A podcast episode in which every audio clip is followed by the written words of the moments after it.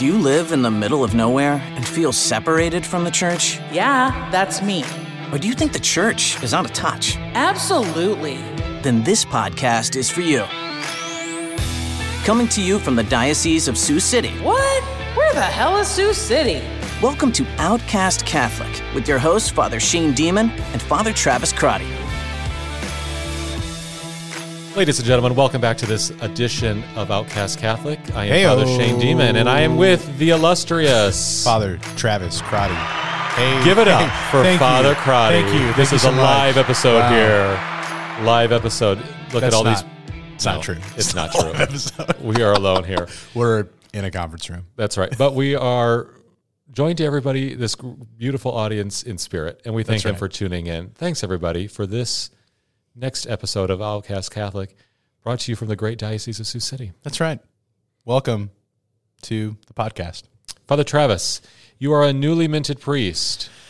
That's what they tell me. And you are surviving in these early days of priesthood on your beloved coffee, aren't you? Oh yes. I just want everybody to know. I realized I, it's, I'm going to ruin it now, and all the coffee shops are going to change.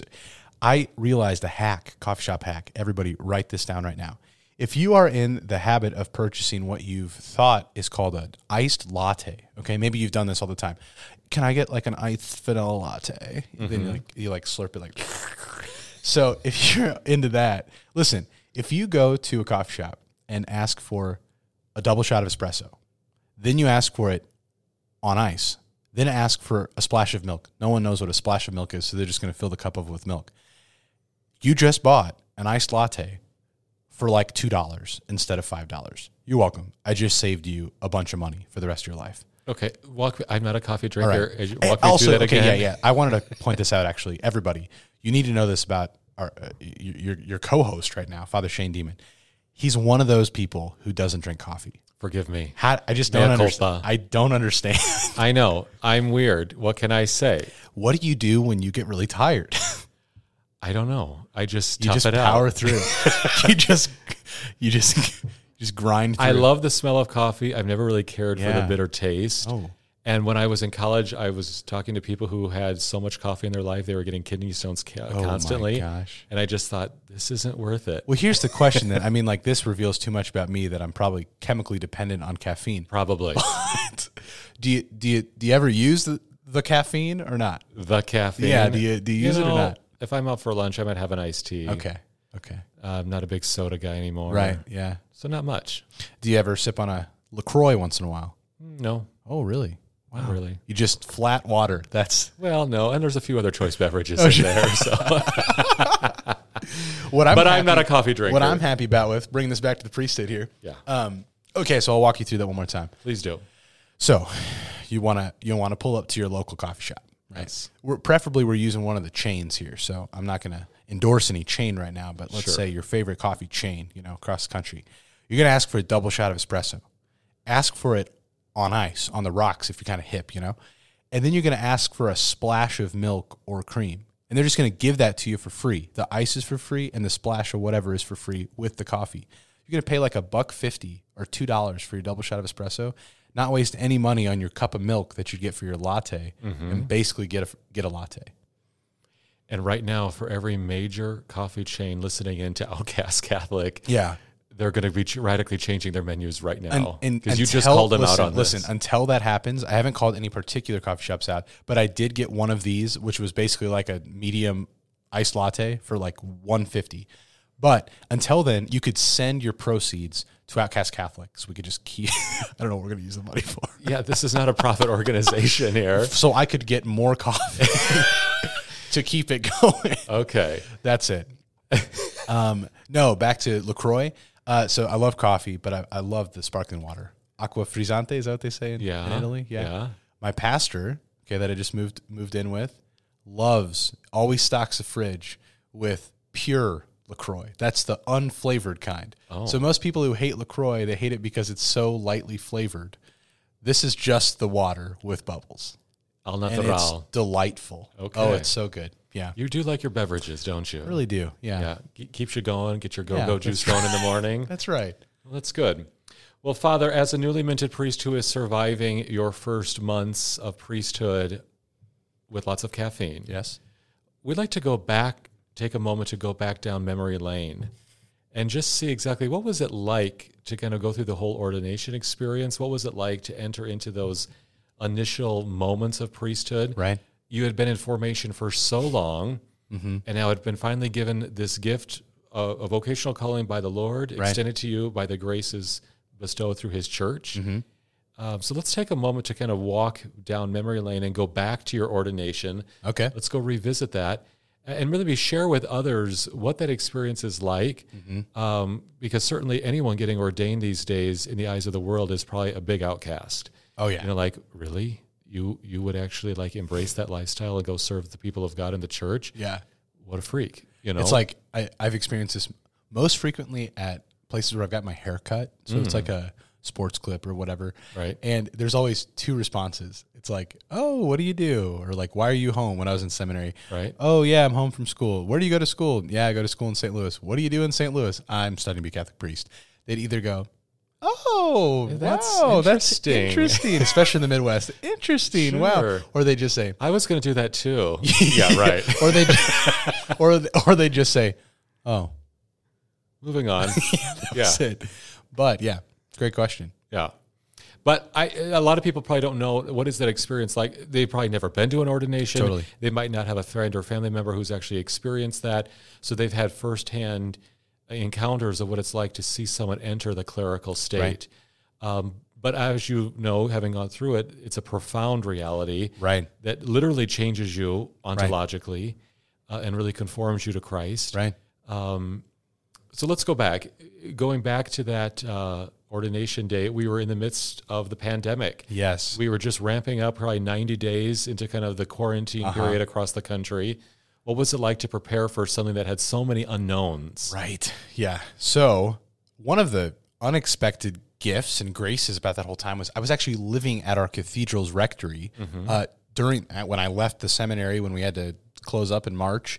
Uh, I lived I lived right next door to the place where I was going to be ordained.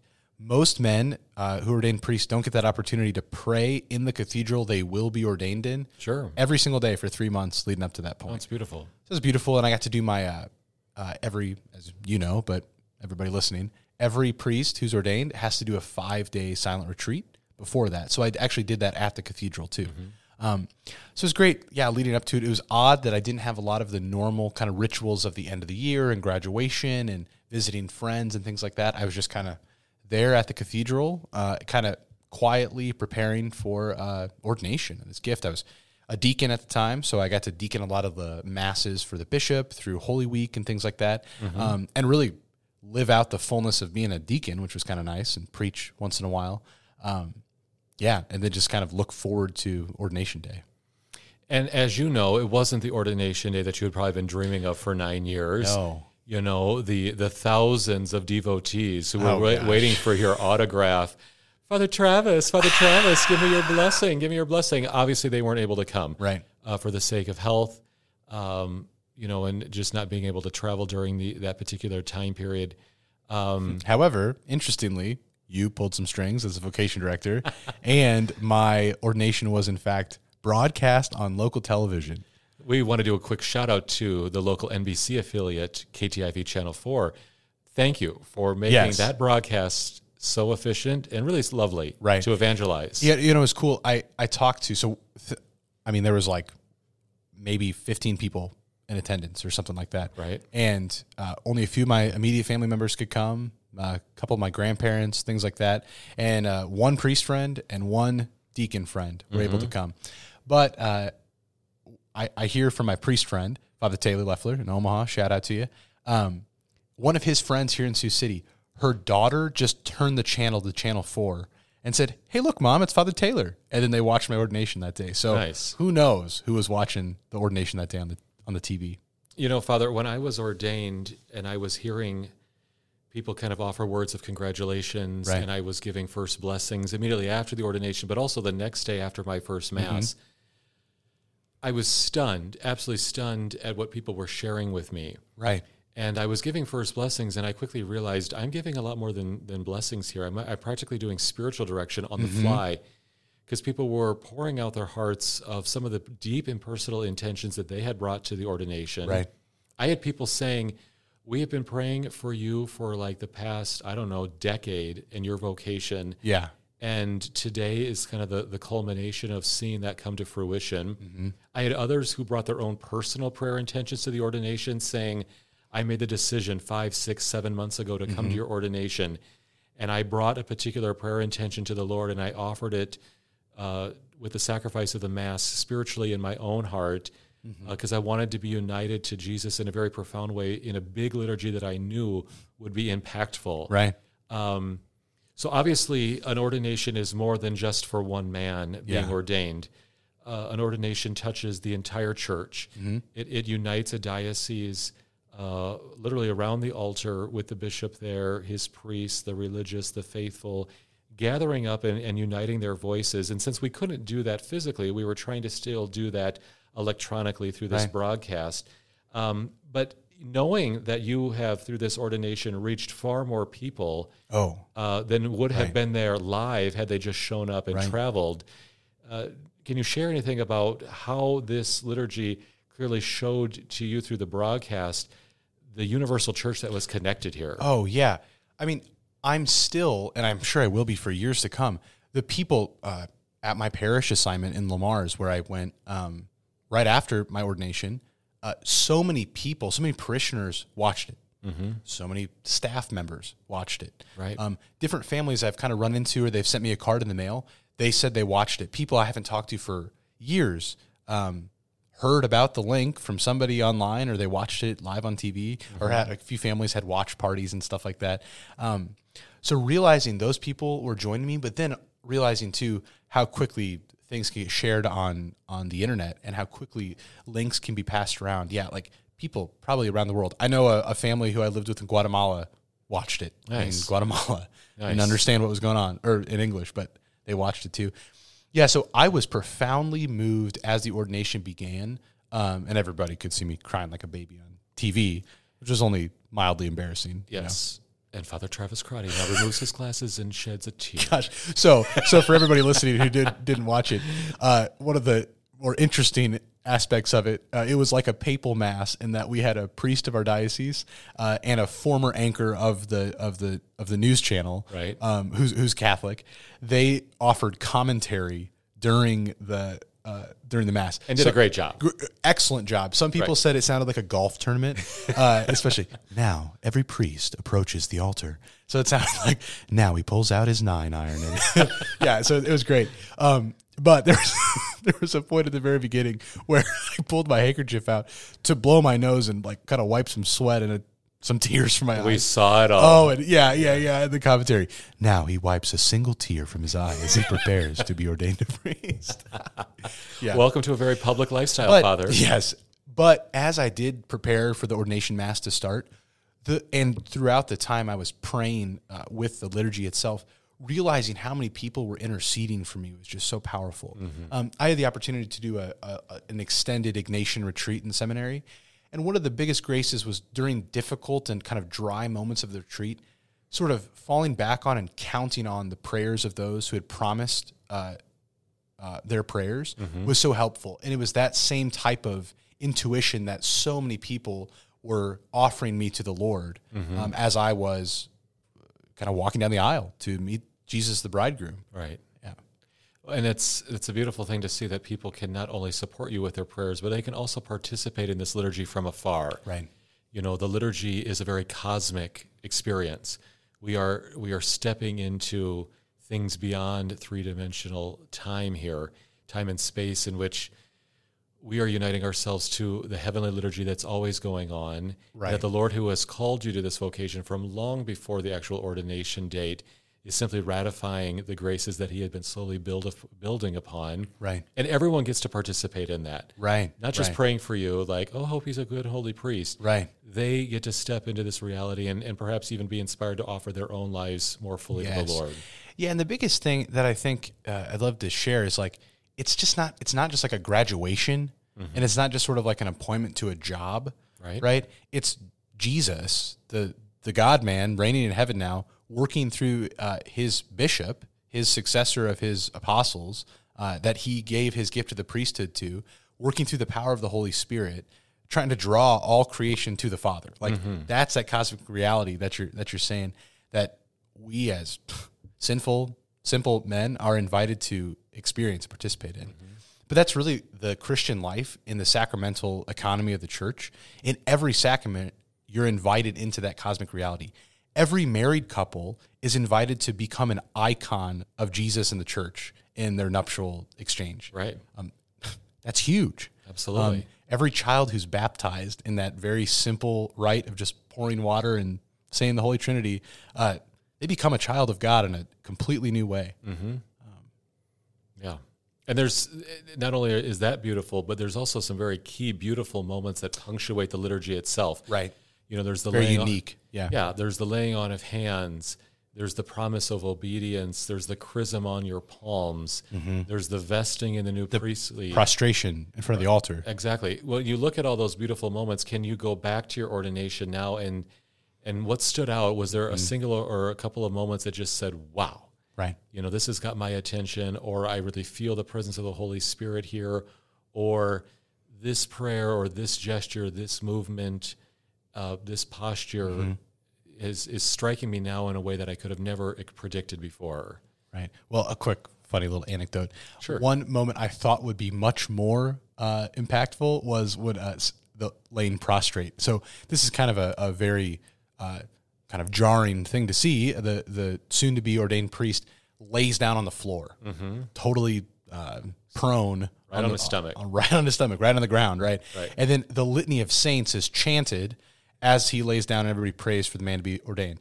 I thought that'd be beautiful. However, with kind of all the vestments I had on, it, it, when you put your arms up, it like kind of kind of like chokes you a little bit. And I had an amice is the thing that like Oh, tucks your in amice was tight, a little too It's just tight, like a little tight, a little tight. So, and then that was the first thing, and I'm like, okay, just breathe in, and I'm trying not to cry. All right, I'm trying not to tear up. then I realized I wear glasses.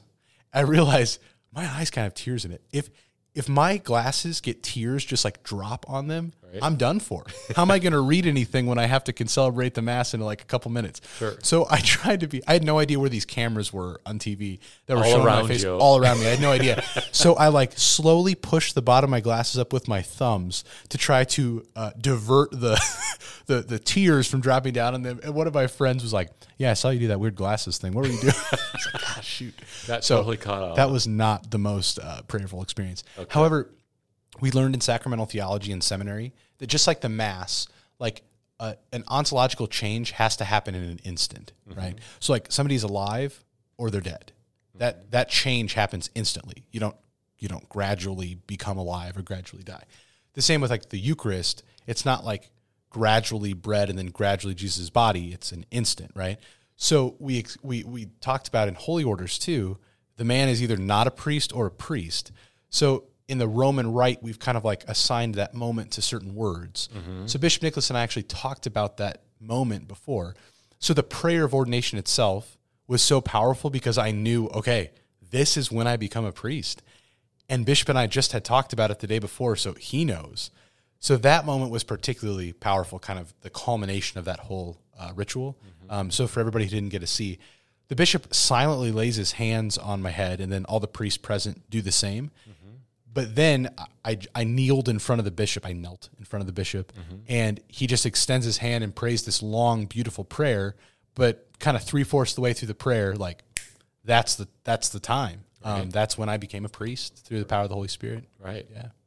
No, that's a beautiful thing. And then uh, everything after that, it, kind of just starts to affirm what has now happened sacramentally. Right. I'm then vested with a stolen chasuble for the first time. Mm-hmm. My hands are anointed with sacred chrism. Um, my uh, my family brought forth uh, the gifts, uh, so like the bread and the wine in my own chalice that I received. This is kind of cool. I don't know if I told you this.